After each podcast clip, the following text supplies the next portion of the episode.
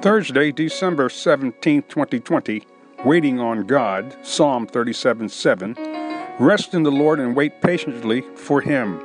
Fret not thyself because of him who prospers in his ways, because of the man who bringeth wicked devices to pass. Waiting is one of the hardest things in the world to do. I'm telling you, no one likes waiting. Well, guess what? We've all got to do it.